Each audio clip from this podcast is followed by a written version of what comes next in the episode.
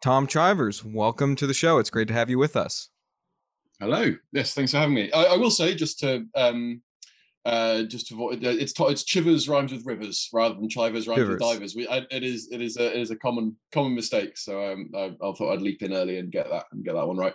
But yes, hello. Thank you for having me. So uh, Tom, your body of work touches on a wide array of disciplines and covers an even wider spectrum of topics. Uh, for our listeners out there who don't know who you are or who want to hear your backstory um, and not just read our introduction on our website, uh, how would you describe yourself? Like, what is the mission statement uh, for your writing? um, well, I think this. I, I, get described as a science writer, and that's probably the simplest way of doing it. Um, way, way of describing me in terms of like um, traditional journalism roles, science science writer or science columnist or something like that. But I think of myself as sort of a nerd correspondent. You know, like um, I am just interested in any nerdy topic. Uh, like so, I'll write about science, or I might write about. Uh, I might I might randomly get interested in economics that day. I I I know you're both in the um, prediction markets and sort of forecasting game, and I got uh, I, have written a lot about that because I find that topic uh, extremely interesting. So it's sort of my mission statement is I want to find out interesting, true things about the world and and explain them to people. You know, um, uh, so yeah, nerd correspondent or or nerd translator or something like that. You know, like I, I like to go and find find things. And also, it's also part of it is trying to see when people are saying things in the media or in the news that I think are you know, and some narrative has been established, and they say, well, actually, it's a bit more complicated than that you know that's that that sort of is, is generally my my um look, my way of looking at the world is you know can i can i can i find interesting things to explain to people? Can i sort of try and break down why um some of the more sort of simplistic narratives in the media might be more complicated than that? Can i um you know try and explain science and these complicated topics to a uh, sort of a non-expert audience i guess. That does that does that make sense as a something like a mission statement Definitely. It does. Hmm. Um, and you know, you just talked about how you know a goal of your writing is to um, sort of explain things to people. You spent some time at BuzzFeed, and I feel like BuzzFeed does a lot of that same work. But I feel like the way that you go about it is a bit different, at least at UnHerd and some of the other places where you write. Um, how has your writing sort of changed, or how's the way that you've covered topics changed from your time at BuzzFeed, maybe more mainstream media, to now, um, where I think you have a slightly different bent? Yeah, it's it's a good question. I mean, partly you you change. I mean, your your readership changes, right? Um, in I mean, this, this, this, the self-serving, the self-serving, I am so brilliant um, way of describing it is your readership changes, and so you target, you know, you target your your work to that readership. You know, the people who would read the Telegraph were different from people who'd read Buzz BuzzFeed, were people who are different from people who read UnHerd and the stuff I do now in my books and things. And so you tailor your explainer to the or your your work to the sort of person who'd be reading it. Um, of course, in reality, a lot of it is you tailor your work to the to what your boss wants. Um, but the uh, there is um, like if you're writing, I, I, don't know. For for example, if I when I was writing at the Telegraph, I spent I felt I spent what felt to me a lot of time uh, trying to say why the you know, it's quite a right wing out it's quite a right wing conservative uh, outlet, and my work tended to be, at least in my head, tended to be look, these sort of common things that the readership will often believe might be, you know, uh, climate skepticism was a thing. I would often spend a lot of time saying, you know, actually it's a bit more complicated than that. They, you know, you, you're simple, your, your, your, um, the sort of climate gate stuff that there were that people were hawking at there. There, I would try and explain, uh, sort of try and explain why they were wrong. I think is the probably simplest way of putting it. Um, and then at uh, other places I've been, I've, I've, been read, might be read more by people who are more left wing. So I'd find I'd be concentrating more on um, sort of debunking more common left wing narratives. I feel I feel like that's that was part of it. Also, part of it is you know. Um, there'd be you'd be younger, they'd be older, you'd be sort of judging whether they'd be more educated, less educated, that sort of stuff. But and I mean, BuzzFeed, for instance, they had they were very particular. They, they, they had, there's a particular way of writing for BuzzFeed, and which changed, and you know, it's all it's all an adaptation between how I want to write and how they want me to write and things. But the um, it would be very much, you know, like list, like, you know, listicles. Everyone liked the the, the, BuzzFeed thing. There, it's uh, there's a way of doing them when, while also you know I, I was looking at a piece I I did recently, which was like six or uh, seven myths and facts about breastfeeding, and they're trying to get in, you know, like they're uh, trying trying to do in a BuzzFeed format uh, what we know about the impact of like breastfeeding on um, IQ and breastfeeding on uh, obesity and all these things, and you know, does it protect mothers from breast cancer? And and and I think there's you know, and so you can do exactly the sort of thing I would like to do elsewhere. Do my sort of actions a bit more complicated than that, or it's you know, is what what we know and how we know it stuff, while doing it inside this format of 13 dogs that look like Hitler, you know, um, uh, that's the sort of set, you know, the, the, the BuzzFeed listicle thing. So it was very much just um, uh, you have things you want to say you have a format of the place you are working and you want and you do your best to say it in the constraints and sort of uh, habits of that format. I, I, don't know. Yeah so uh, what when i was at buzzfeed i think a lot of the stuff i was saying was much the sort of stuff i would try to do here and still be speaking and going and speaking to scientists going and speaking to experts and doing sort of reported work but it would be formatted differently and sometimes targeted it differently because of the audience do you think sort of operating within that, you know, BuzzFeed constraint, um, you know, helped you in some ways communicate these sort of and sort of countered these narratives? Whereas if you were writing for a more traditional outlet that uh, you wouldn't have sort of like learned those skills because you know you were put into this framework of of uh, which you had to write in. Sure. So uh, yes, short answer yes. Uh, long answer also yes, but um, but with more words, I guess. Uh, so yeah, um, the, lo- the long answer is yes, it did. Because, but it was the thing that really made me a better journalist at BuzzFeed was that I was more of a reporter. Uh, though for a, after a year or so, they made me a science writer or science reporter, and my job was literally involving uh, breaking, you know, trying to do br- breaking news, as you know, not investigative journalism things and actually uh, snuffling out stories in a more traditional way, as well as just what I've done both before and since has been more around comment on analysis. And so, other, you know, other which you've not worked as journalists, I don't think. So uh, maybe the distinction isn't so clear, but there are news reporters who go and find out stories and write that simple 800 words. Boris Johnson said this today. And then there's the comment and opinion guys who say what I think about Boris Johnson. Say, you know, Boris Johnson must resign, or you know, and and, and what this means for Boris Johnson's, um, uh, you know, co- uh, uh, political coalition within the Tory party or whatever. And so there's and the, the, sort of the actual truffle hounds, the real news guys, are the ones who fight, who the engine of journalism do the actual work. And then there's vultures like me who hang around doing these sort of um, well, now they've done the hard work. I can say what I think about it, you know. And I'm I'm being a bit unfair on myself there because I do like to do actual reporting and go and speaking to experts. But that bit of finding out news and going and sniffing things out, and then also just doing the the really hard the hard work, the sort of boot leather journalism stuff was really useful and as how and I learned that from um uh from journalism from BuzzFeed much more and yes also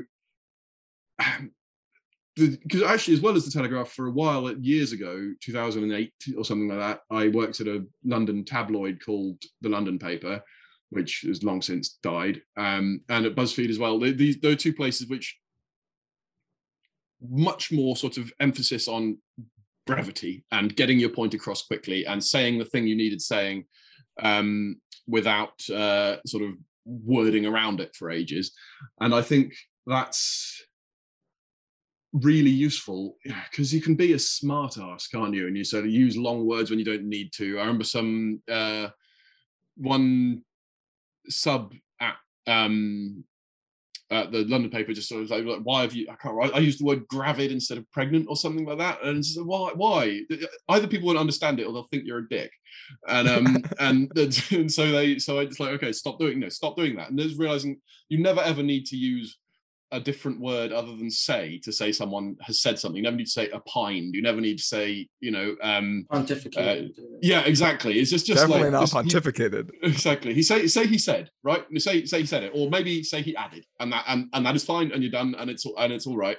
And so I, I feel like that it's I, I, think that had that sort of thing, just like try, trying to communicate so the reader finds it easier to understand rather than to make you look clever, is a um been really useful for me because I, in particular, do like to look clever, and so I try, you know, so it's been a real sort of like try try not to follow that instinct of my own. Um, and I think BuzzFeed was very good for that, and I and I, I think a lot of people who write in uh, there's a real tendency for clever people who do that who write for themselves to sort of think they need to sound like they are writerly and use long writerly words. And i uh, with the best will in the world guys i think american journalists are terrible for this. There's a real distinct between distinction between British and American journalism, which I think British journalism thinks of itself as like a trade, and American journalism thinks of itself as a profession. And all a lot of American journalists think they want sort of sort of secretly want to be novelists, you know, and British journalists want to bring down a government, and that is uh, and and that is so there's a sort of distinction between uh, uh, there's a real sort of tendency in American journalism, like I somewhat snobbily to sort of do these seven paragraph before they actually tell you uh, then 13 people were killed in a bus crash this morning. In that, that's the, so, so I, I, have that tendency in myself as well, having it beaten out of me by both BuzzFeed years ago by the by the London paper tabloid. It's been no, is my internet still all right? Uh, uh um, I'm still yeah. Right. You were lagging out, but I, th- I I think we're good now. Yeah, Okay, um, good. Uh, good. I was probably, probably just bored of me ranting on. Anyway, sorry. Carry on. Yes. Yeah. No, not at all. Um, and actually, sort of hmm. pulling at a similar thread. You know, all this talk about, um, you know, BuzzFeed and and the writing you do now. It sort of gets at this idea of um, almost like a divide or um, just the interesting relationship between mainstream media and some other outlets and how they cover stories. You know, looking at a lot of your stories at UnHerd. you know, you're taking these um, these stories that maybe mainstream media sort of presented as somewhat one-sided or monochromatic and providing a nuanced view on them um, and sort of highlighting maybe a bit of a frustration with how mainstream media covers certain topics. Um, how would you categorize sort of this problem with mainstream media and how they um, maybe don't provide every side to a story or um, potentially have a bit of an agenda when it comes to uh, coverage of, of certain issues?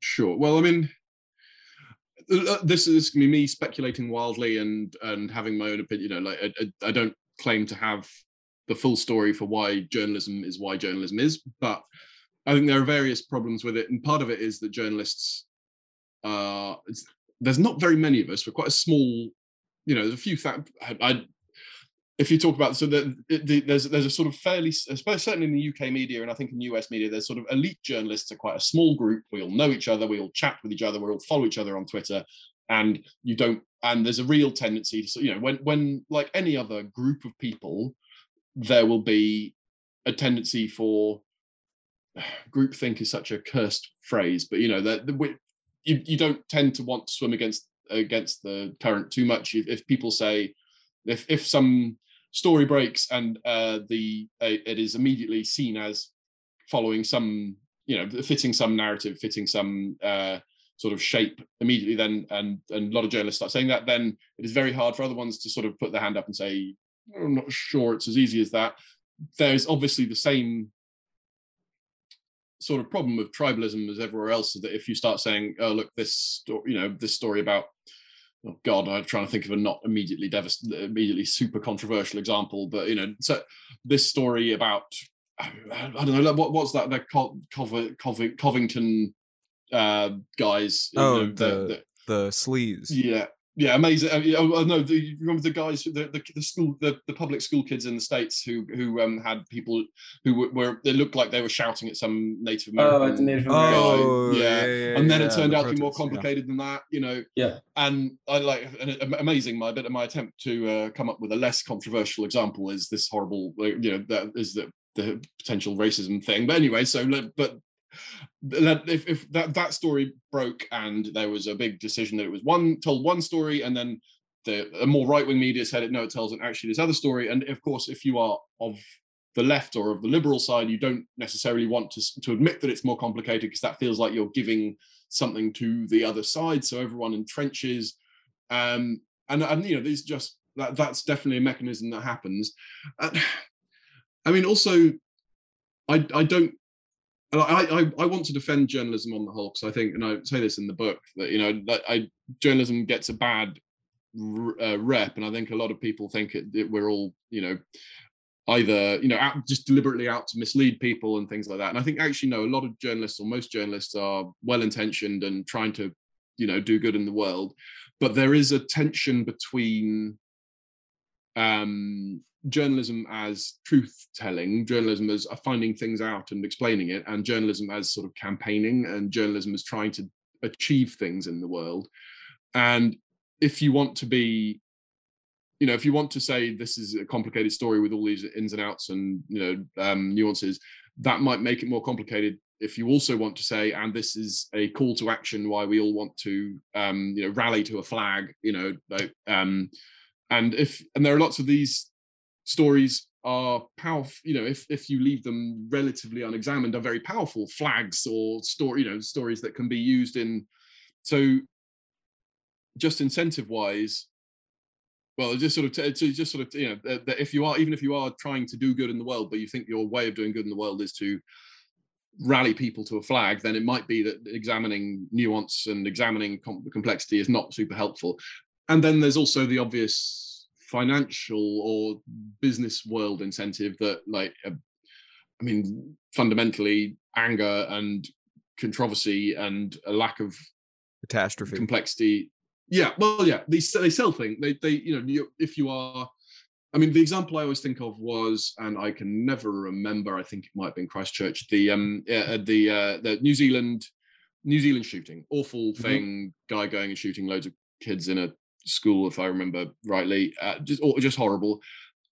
But it was, and it covered all the front pages in the UK, right? Just every, and I was, and I was thinking, on the one hand, this is awful and a tragedy, but on the other hand, is is that you know our our front pages in our in this we are as far away as is possible to be from New Zealand while still remaining on land, and yet because it is dramatic and shocking and horrifying. It will it covers all our front pages. It doesn't actually tell the people in the UK anything about their lives, or you know, doesn't give you useful information for judging our own risk of being caught up in a school shooting because you know it is just it, it is big news because it is shocking and so that and you know that is sort of the and so that and newspapers and and uh, the media in general want dramatic things that will get eyeballs on it, we'll get um, newspaper sales up, we'll get clicks on the website, that sort of thing. And that is that isn't to belittle the the horror of that story, but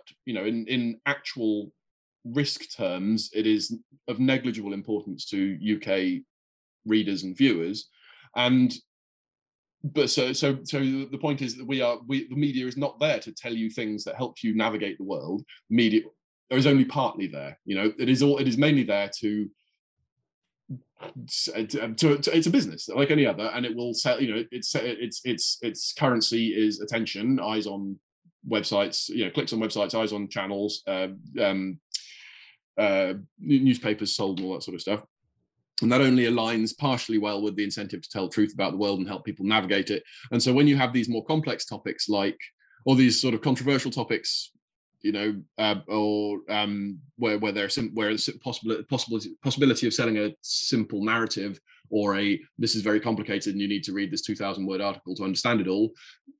Understandably often the thing that sells better is the here to take the outrage version and go and you can be on your way after reading the headline rather than then having to dig into the more complicated thing. So that's oh yeah and the other thing of course is it's cheaper to do if you know it, it is quicker and easier for me to write out say 800 words on why i'm outraged than it is for me to spend a day or two investigating the thing phoning up experts phoning up people who are there and spending ages on it because I, I can do I can do five of the first one in a day, and I could t- take me a couple of days to do the second one. And you know, if I'm being paid by the word, which is oversimplifying things, but is kind of what happens, then the other, the first, the first one eh, for me and in my employers is quicker and simpler and easier. So that I think those are a lot of the mechanisms why it goes wrong. So a lot of those issues that you mentioned, you know, groupthink. Um, I think another one is treating everything as if it's the most important thing about the future. This happens. Mm. Oh, this fundamentally changes everything about the future. Um, campaigning, not dealing with with nuance, not contextualizing things. A lot of that could sort of be solved if um, forecasting and prediction markets were more present within media. You know, Andrew and I have talked about that they could almost act as a check or even an alternative to mainstream media, right? If you're doing a good mm. forecast, you're considering a base rate, which is your context, right? How often do shootings happen? If we're, uh, you know, taking that example. Um, if you're trying to be a good forecaster, you know, if you only look at one point of view, you're probably going to do pretty poorly. You have to consider all the alternative uh, hypotheses, all the alternative perspectives. Um, mm-hmm. You know, the one thing it doesn't really solve is the effort to outcome in terms of what it does because making a good forecast um, as you know I, I, assume you made it's hard work you've been making I've forecasts yes it, it is it is hard work and it can be even harder to then take how you did that forecast and condense it down into something that's not 2000 words long or or mm. whatever um, but you've sort of started to experiment with using um, predictions from super forecasters whether that's with fortnightly forecasts um, Metaculus questions or writing some of your own questions. Um, and so I'm curious, like, where do you see the forecasting space evolving um, into the into the news and into the larger media environment? Um, and you know, where do you see that? And then where would you like to see it be? Funny enough, I'm glad we're talking about this because I've been asked to do a thing for the Association of British Science Writers uh, about the future of science journalism. And I've been thinking actually this the the talking about the use of formal forecasting in journalism is a, be a good thing to talk about. Um, so thank you for giving me a chance to sort of try and put together some coherent thoughts before I start writing. Okay, so I think first I'll try and talk about a little. I, I did an AMA on the effective altruism site a while ago, and people was, you know, like when will people start doing um, uh, like a f- formal forecast, you know, 60% likelihood on the end of every comment piece. And I think that will never happen. I think that'll never happen for a variety of reasons. One of which is that, I mean, even, you know, charitable reason, which is that it's not really what a lot of comment pieces are there for. I, I remember I, I, wrote a piece saying, oh God, what was, you know, like um, a, a way of um, you know about about uh, big pharma profiting off the um, pandemic and people saying you know this, this is dreadful and me saying well actually you kind of want big pharma to and but here are ways of of you know it, it is a problem that it, these drugs don't get to the um to the developing world so quickly but there are ways around that. We can use advanced market commitments that sort of thing. And i mean i could have tagged on the end of that a forecast saying I think it is 55% likely that uh, that COVAX or someone will use an advanced market uh, um, commitment to purchase uh, vaccines for for developing world. But it wasn't really what I was what the piece was about. The piece was sort of analyzing the issues and saying the um, uh, this is you know and the, these are possible ways around it. I mean, you can turn it into I guess into some conditional probability if we do a a um an advanced market commitment, I predict that there is an 80% likely chance, whatever, yeah, 80% likelihood that we will that we will um that then um, the the the uh, the number of uh, people getting vaccines in Botswana will be greater than you know 15% or whatever. I don't know. You know, I'm, I'm, I'm trying to sort of ad lib it as I go along.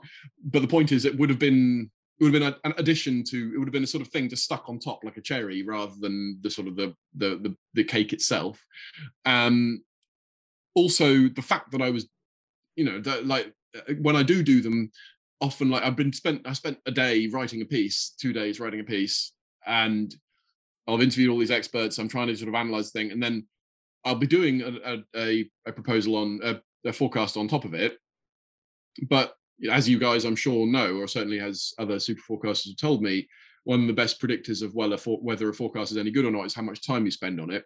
And I will not be spending, you know, I'm not being paid to spend a great deal of time on it for the um uh, for that um for, for that reason. As you know i'm i'm being uh, so so i'll be i'll be doing it as a uh, god i've got to be quick you know and so so I mean, god god knows you probably i don't know if you've seen any of my forecasts. I don't want to know what my uh, Brier score is. It is almost certainly rubbish but you know I, I keep needing to go back and do it all but I just I'm kind of scared of what the result will be. And I, just, and, and that is partly because I don't spend as much time as I do on the actual thing. Another reason is that again, it's not the, the journalism has these other functions. Like, So like it would be if I if if I was doing news reporting and finding out, you know, Boris Johnson and his parties are in the news today. You know, he's um. It turns out there were but there were parties going on in number 10 Downing Street while everyone else was in massive lockdown and it was completely legal. Um, again, there are things, there are forecasts that can be made around that, but the actual work of finding, you know, finding the sources, doing, digging, digging into the, um, into the, you know, uh, into the system and like just, just literally finding this stuff out. That's not prediction stuff. Um, and also there's the entertainment side of journalism, which is pays for all the important stuff. You know, people people uh, get sniffy about the stuff, time we spend covering the Kardashians or or doing sports, but it it literally pays for the foreign news that people think we should do more of. So uh, you know, the, the, that the, that stuff it'll never be the core function of journalism doing these doing these forecasts. And before I add to it that there is also um, it's uh, it, no one wants to look bad. You know, no one wants to look like an idiot for do, for getting all these forecasts wrong. That said, so those are the reasons why it'll never be the central thing. It'll never be in every single piece. That said, I do think a subset of journalists really do want to virtuously sort of uh, try and understand the, the, the meaning that they of the things they're talking about to make for you know, and they recognize. I I certainly recognize the value in of making these forecasts to sort of tie yourself to try and work out what the to t- what's that Eliezer Yudkowsky phrase of like make your beliefs pay rent. You know, like if you, if you believe that something is important, then it should have an associated prediction. You know, I predict that if I if I think this thing, if I think that advanced market commitments are important and good, then it should cash out into some sort of prediction that I can make about the world. That would be that one might have been quite a complicated one, but if I believe, I don't know, that um, COVID is um, because you know the COVID is less dangerous now, then maybe that should cash out to. I predict that with there will be fewer deaths this year than there were last year. That sort of thing, and I think it is good and virtuous and um, and sort of uh, a good exercise for the mind to um, uh, to help you sort of to force you to to actually think about what your beliefs mean and to tie you to you know, if I just say, well, this year will be difficult for Boris Johnson, what does that mean? If I mean, I think there's about a 60% chance he's going to have to leave office this year, that ties me to something much more rigorous. And then you can, you can sort of look at your own, it forces you to then look at your own work. And if you get it wrong all the time, then it forces you to think about why that is. I do think though, there's a, there's a danger, right, that I, I end up saying, we all end up doing this. We all end up saying, you know, every journal, loads of journalists do it, and then we rank journalists by how well they did. And I, partly out of self-interest, because I don't know, I don't think I do particularly well at it. But you know that I don't, uh, like I say, it's not the core function of journalism. I think it is a a useful thing that could should, that and I think it would be better for journalists so they do it more. And I think we can you can learn a lot about yourself and learn a lot about your abilities and uh, about the world by doing it. But I don't want to end up in a situation where you or, if your Brier score is above 0.8 or something, I'm I can't remember how the, what the numbers are in Brier scores. You know, then you are a rubbish journalist and you should be drummed out of the out of the, the trade. So because I think because I think that would be unhelpful. It should be a thing that people are rewarded for doing at all, rather than you know punished for doing badly. Again, though, declare your interest. I do. I make these predictions, and I don't. And I, am afraid of looking like an idiot uh, as it is. So maybe I'm just trying to cover my own back a bit here. So sorry, you know, did I answer like, your question? I, yeah, yeah. Yeah, but um, you know, just like a follow up on that. You know, first of hmm. all, mm. the, the the best way to get good at forecasting is just practice. You know, there's sure. no one is born a super forecaster. It's something that uh they have to work for. And so I, I think there's one thing which is should journalists be making forecasts? Um, and for that, I definitely see your points. Although I, I do think if you're writing a piece about what's happening between Russia and Ukraine and, and you're trying to make a case about why this is really important and that an invasion is likely, if if you just if if, if you're not supporting that with some sort of context for how likely it is, like mm. not only like how should I you know, how how urgent is this for me listening? Like how important of an issue is this? And then also like if you just go around like saying war is likely all the time like that probably has a negative downstream effect in terms of how people are interfacing with the information that they're reading from a publication. Um, and so I think that's on like the journalist side. But you know, instead of you, Tom, making your own forecasts, you could if you're just covering Russia, Ukraine, and US intelligence analysts say that it's likely that Russia is getting ready to invade, that can be supplemented with, well, the you know, the super forecasters from Good Judgment Inc., you know, put mm. it at 15%. And that's an important context piece that um, should be, you know, put into it because, you know, I, I think a lot of you know, if if you read something is likely, but they're not really saying what it is, mm. that gives the outlet a lot of you know yeah, leeway to say, oh, actually, sixty percent likely, yeah, yeah, or ninety percent likely, yeah. But for like the reader, you know, they don't, they just probably contextualize that they just keep getting it wrong. Whereas if there was a track record or using other people that have good track records in their own reporting, that um, it might give a little bit more nuance to what to what's happening instead of you know, just every single time that there seems to be a flare up, you know, mm. cata- uh, the world is ending always, right? Yeah, no, um, no, yeah, yeah. No, I, I, I, agree with that. And actually, your point about uh, just having it as a default. Well, I suppose the, the, sort of example you're thinking of, the political questions, especially foreign policy, foreign um, and foreign relations, when you know, well, I mean, let's face it, will Russia invade someone or will Afghanistan fall? These sort of, you know, um, will Taiwan, you know, will there be a combat between Taiwan and China, um, these sort of questions they they lend themselves really well that sort of to to, to forecasting. And I do actually, I slightly row back. I, I, suppose I was thinking of my own form of journalism, where, where if I went you know, I, I, would be rare. It'd be rare that I went made any sort of concrete opinions about what was going to happen in Taiwan because I haven't got a clue. But um, the uh, you know, if, if I was if I was a foreign policy pundit and I went around saying that um, I think yeah, it, it, war with China is likely, and I said that every year, then I would feel that is a bit empty if I haven't tied myself to some sort of falsifiable prediction. So yes, I, I agree with you, but also that I really like that idea, and I will steal it for this thing I'm writing. Um, that it should be much more regularly, like you know, just in the same way you would phone up um, a uh, you know, I would, I would, phone up a scientist and ask for information and them to talk me through, when I'm writing something about vaccines.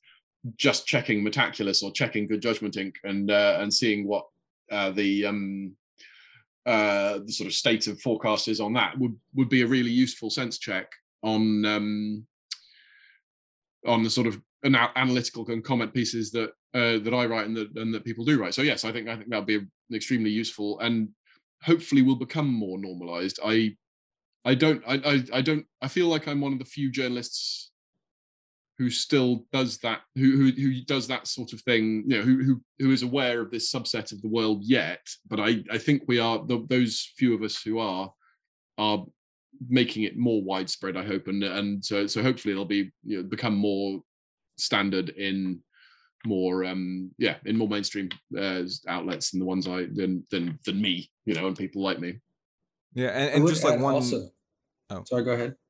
Yeah, just like one more thing I was gonna throw in is also like if you're talking to experts about like where the pandemic is going, you know, mm-hmm. while you're while they you know they might say, oh, like it looks like we're gonna see like a big death, you know, spike coming soon. Um, mm. I feel like asking them, well, clearly your prediction, even if it's not quantified, is different from what they're saying. You know, what's mm. what's what's missing? Because then not only are you giving context to readers, then you can then share that article with forecasters, and then they can then maybe you know they read that piece, that doctor realized that they're missing something, and then does the market shift? You know, maybe actually there was a piece of information missing, and so then we have you know then news can also help us better understand the future too. Yeah. Um, and it, yeah. And it would, Sorry, carry on. What were you going to say, Andrew? Yeah, just I would add also, I think the most important part goes even beyond journalism, right? Because journalism's become democratized and everybody's a journalist now. And so mm. everybody has to be confronted with opinions and viewpoints that maybe they mm. didn't have to before. Um, and so now with this new inundation of information, of news, of takes, where everybody's a pundit, the average person needs a way to sort of understand and sift through all this information and figure out how to understand all these different perspectives. And I think forecasting prediction markets provide a way for the average consumer of information of news um, from all these places, from mainstream media to Twitter to whatever, um, to sort of contextualize and um, and sort of compartmentalize what they're hearing, what they're understanding, because there's so much out there right now. It's hard to sort of take it all in. Um, so I think, yeah, this is all really interesting. Um, but I think a big part to this adoption, you know, is the ability of people to understand and process these forecasts, this information. Um, and that comes down to numeracy and being sort of literate with numbers, not be, uh, being facile and able to understand sort of very basic statistics. Um, yeah. How much work do you think that we need to sort of get to a place where people, the average person, is at a you know solid base level um, of of uh, numeracy. Um, I know you've talked about before how you know when it comes to democracies, literacy is a very important component to sort of read the news, write the news, hold the government accountable. Um, and in this age of COVID, we've seen a lot of numbers fly, flying around, a lot of like statistics, R values, um, you know, things that people might not have been familiar with prior. How much work do you think we need to get to a place where people are able to reasonably take a lot of work?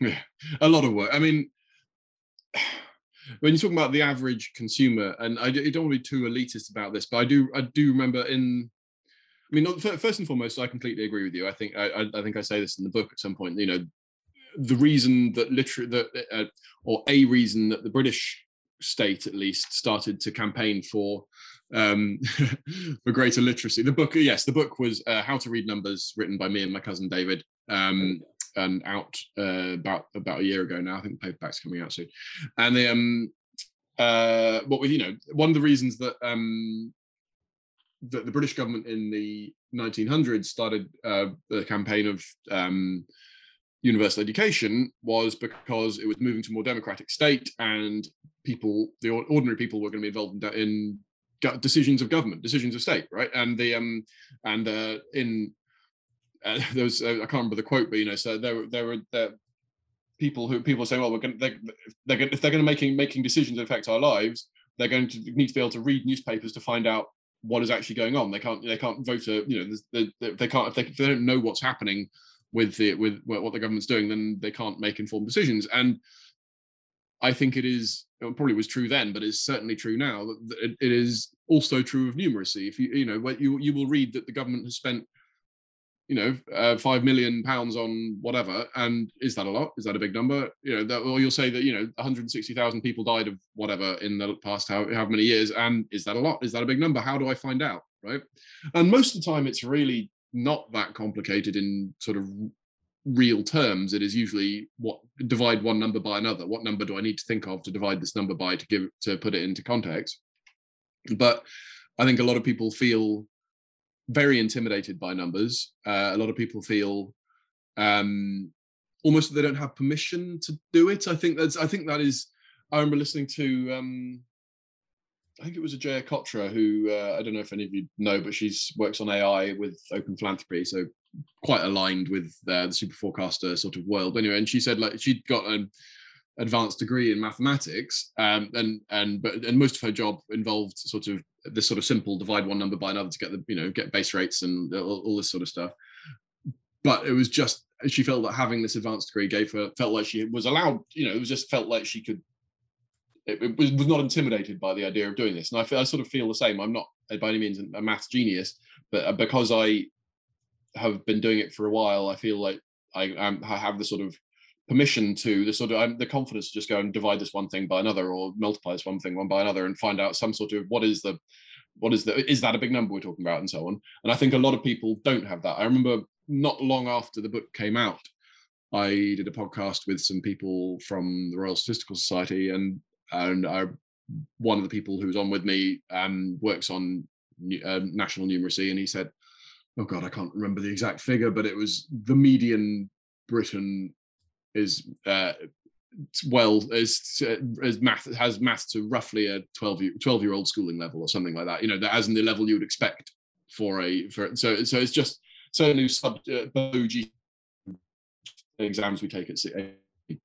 I think there's the, the median person in the is not very math literate is very sort of scared of doing maths and I think I, I would be startled to find that weren't the case in the US as well. Um, so I think there's an awful lot of work to do. I don't know how doable it is, or whether we just need to think, you know, that there will be. Um, by the way, is my internet going terrible? Again? Uh, it it it got fixed. Okay, cool. Okay, cool. Um, hopefully it's recording anyway. So yeah, um, yeah, I, I don't know how fixable it is. You know, you can obviously there are improvements you can make in there are we are more literate and numerate than we were 100 years ago. I don't know what the ceiling is for that and how how much higher people can get. I think it would be good if we did but then also this is the bit in the conversation where i say and therefore we should teach statistics in schools because that is what everyone always says you know we should teach this thing that i like in schools more but then no one ever says and we should teach less of this other thing to make up for it in the curriculum you know and i, I probably would huffily say something you know maybe we don't need to do quite so much personal and social you know religious education or whatever comparative religion whatever but i don't know that is um yeah that's for some that's for someone else to do uh, else to talk about. I think certainly i think it would it uh, there is a lot of work to be done about in basic basic numeracy in uh, Western society, and I think it would probably be really useful if people were more capable of just this sort of thing, like looking for base rates, looking for uh, asking simple questions like, "Is this a big number?" You know, one uh, and that sort of question. But I, I don't know how we get there from here. You know, I, I I've thought about this.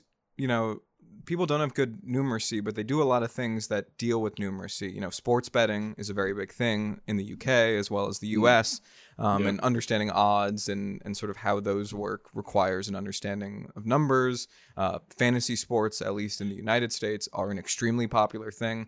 Um, and to the people that do it, I'm told that you need to know how to do numbers in order to do well. I don't do fantasy sports, but that's what I hear. I do. Um, yeah and uh, you know when you think about making predictions on prediction platforms i think you really have to understand numbers i think on also like a really complex level. Like just like going from a 50 to a 55% is very different from uh, 55 to 60 uh, the difference between um, you know 68 and 70 is way smaller than 99.1 and 99.2 um, and so like do you do you think you know people just making predictions about the future might help them become numerically literate because there is some sort of you know gamified aspect of it? Um, and it, it really does sort of cross like a, a, a broad spectrum of how to understand numbers because they don't work in terms of how they they seem. It's not like a 1 to a 100 scale. It's it's it's it's very sort of nuanced um, mm. when it comes to that. Yeah. So so uh, my big pessimistic rant a minute ago. I will say, pandemic made me realize or made me think, and I never I have no numbers to back this up, ironically enough. Um, but I I do think there is a um the the people when people had to understand statistical concepts, they did. You know, like the, uh, certainly, I saw a lot of political journalists suddenly pick up what an R value was in in remarkable speed, and I think most of the British population, and I again, I, I don't know, but I would imagine the American uh, population as well got the hang of these things uh, exponential growth r values you know um in, in infection fatality rates whatever. And they i'm not suggesting they became experts in it but they were conversant enough to be able to understand it. Uh, and like you say in um you know when when when they're when they need to understand something for when people need to understand something for something they enjoy or for for work then they become pretty numerate often. I don't I don't know how true it is, you know, because let's face it, a lot of people do sports betting and lose a lot of money. So I'm not sure how, you know, I'm not sure if the, you can follow, follow that um, example all the way. But too many parlays. Uh, yeah, but the but I do think I think it is true that you can uh, that you know just anything where you you're incentivized through finan- fi- financial or other means to uh, to to understand it. People will often get lots better at it. I think, um, and, and yes, if people were making prediction market bets on uh, forecasts, then they would rapidly get better at it. Um, in a way that I have yet to, but I imagine will one day. And uh, and I um, uh, and the more and the more you the more people do this, the more they will, the more it will become normal. The question is how quickly it expands. And uh, you know, I like I've said, I think it would be great if it does, but I, I would be a little surprised if you know the median Briton ever ends up being uh, um, well, you know, making 30 Metaculus forecasts a week. But, you know, I suppose you can dream, can't you? You know, here's hoping. Um, so given your job as a writer, you know, yeah. we've already talked about some of the issues with mainstream media earlier today. Um, you know, one, would you say that your information diet sort of the news that you consume personally is different than maybe an average uh, consumer just given your profession? And then also just generally curious, you know, do you think about it in terms of um, you know certain outlets or certain platforms, mediums? Um, how do you think about the information that you consume, and are you sort of very uh, sort of diligent about it? Like, do you think about it actively when, when you're consuming? I think about it in the sense that I know I should be more diligent than I am. I um I I'm I'm uncovered. So one one thing I will say is that I read almost no news, and I, I, I, which is weird for a journalist to say. Um, I I I just I I have this. I will sometimes I'll sort of uh, just think, oh God, I better go and check the front page of the BBC or front page of the Times website. But I I as I was saying earlier, I I don't think that news judgment, news values, or um, the thing, the, the, sort of thing that reaches the front page of a newspaper correlates very well with the sort of thing that is important to know about. I think, um, which sounds dreadful, but uh, because I've dedicated my career to doing it, but I do think there is sort of, you know, the shootings example is the one I come come back to, but I think it's not it's not uh, not unrepresentative. A lot of it is works in this sort of in sort of lieu of um, entertainment or sort of shock, you know, shock horror stuff. And I don't think you actually need to. Whereas, you know, to, and to some degree, political news, political rumors, and all these sort of things, I, I, it can be more important. But a lot of it is just politician says thing you expect politician to say, and I, I, I don't. So, I mean, my actual data, I, I, a lot of my um sort of actually trying to understand it, it, it, the stuff I do read, the news stuff, is tends to be filtered through Twitter, which is I don't know, extremely unhealthy, probably unhealthy way of doing it, but does mean that it's filtered through people, other people's judgment, you know, and then other and DM groups and and um, private uh, chats and things where people where where it's uh, hopefully it's filtered through other people's attention, and then and then I get the the stuff that I sort of need to read about. Um, but that's slightly outsourcing my judgment to other people. But a, a lot of it is I read nerdy blog posts and things on Rationalist or EA or Super Forecaster sites. I um you know these are the um and I read books and I I, I feel like the a lot of the time the that it, it's not super helpful to have the most recently recently up uh, written thing. It's uh, you know you can learn more about the world in, in slower forms, and um, it is yeah, I think this this is this is a a long-winded way of saying my my uh, my in, um, my information diet is incredibly chaotic and uh, and, uh, is uh, depends on what people around me are talking about that day and uh, will um, often be uh, completely arbitrary or just happens to be some blog post written by some uh, pseudonymous rationalist six years ago, but I, I, happen to find interesting. You know, so um, it is not it is not rigorous, um, and perhaps it should be, but it seems to work. So I uh, don't I don't feel an immediate urge to change it. Uh, Tom, the last last question is: uh, Do you would you consider forecasts to be part of your information diet? Yes. Yeah. Yeah. Yeah. I do. I um. I, I do spend some time on Metaculus. I well, I think actually it's more usually in a more roundabout way though, which is that I personally know a number of super forecasters and have a tendency to sort of just message them and say, so what should I think of, you know, what's what's this situation? How should how should I ask how how should I go about asking this question? How what is what is a um you know what what are the things I, that I might and, and they even if they're not experts in that specific topic, I mean the whole point is you know even if they're not experts in that specific topic, they will have think you know what is what is the way of uh, breaking this question down.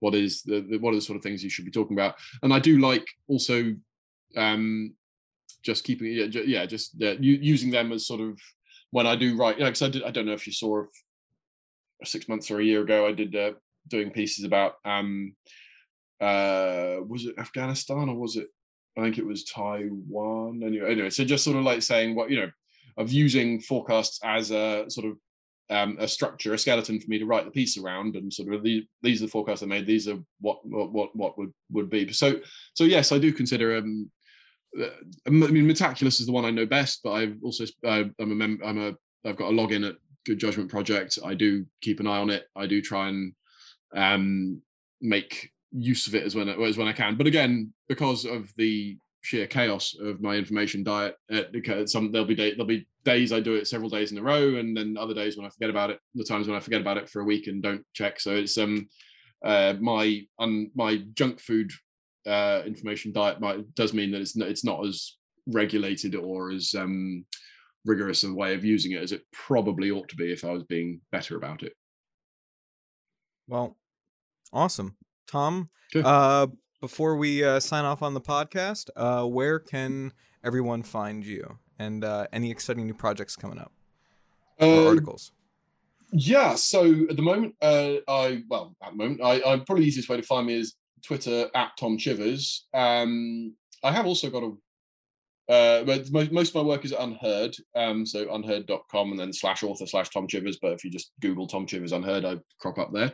Um, and any other projects? Well, I, I, I guess I could announce that I'm just about to sign a book contract yeah, so I, I, yeah, uh, put some personal news here, guys. I'm about to sign a book contract to write a book about Bayes' theorem and um, uh, its use in things like super forecasting, but also its relevance to the human brain and is it you know Bayesian versus frequentist statistics and um, all these other things. Just sort of this one how this one weird trick explains everything, you know. Um, so that that'll be a project over the next year or so, and which. Uh, yeah, I think I guess this will be my formal announcement of it. So you know, breaking news. You know, you heard it here first. Congratulations, that's exciting. We can't Thank wait to uh, to read it as as forecasters and as students of uh, Bayes' theorem. So Yeah. excited for that. Awesome. All right, guys. Well, that was a lot of fun. Um, I better go down and cook the kids dinner now or something. Anyway, so I'll, uh, lo- lovely talking to you both, and another time I hope. Perfect. Awesome. Thank you Thanks so so much. much. My pleasure. Bye, bye, guys. Bye. Bye.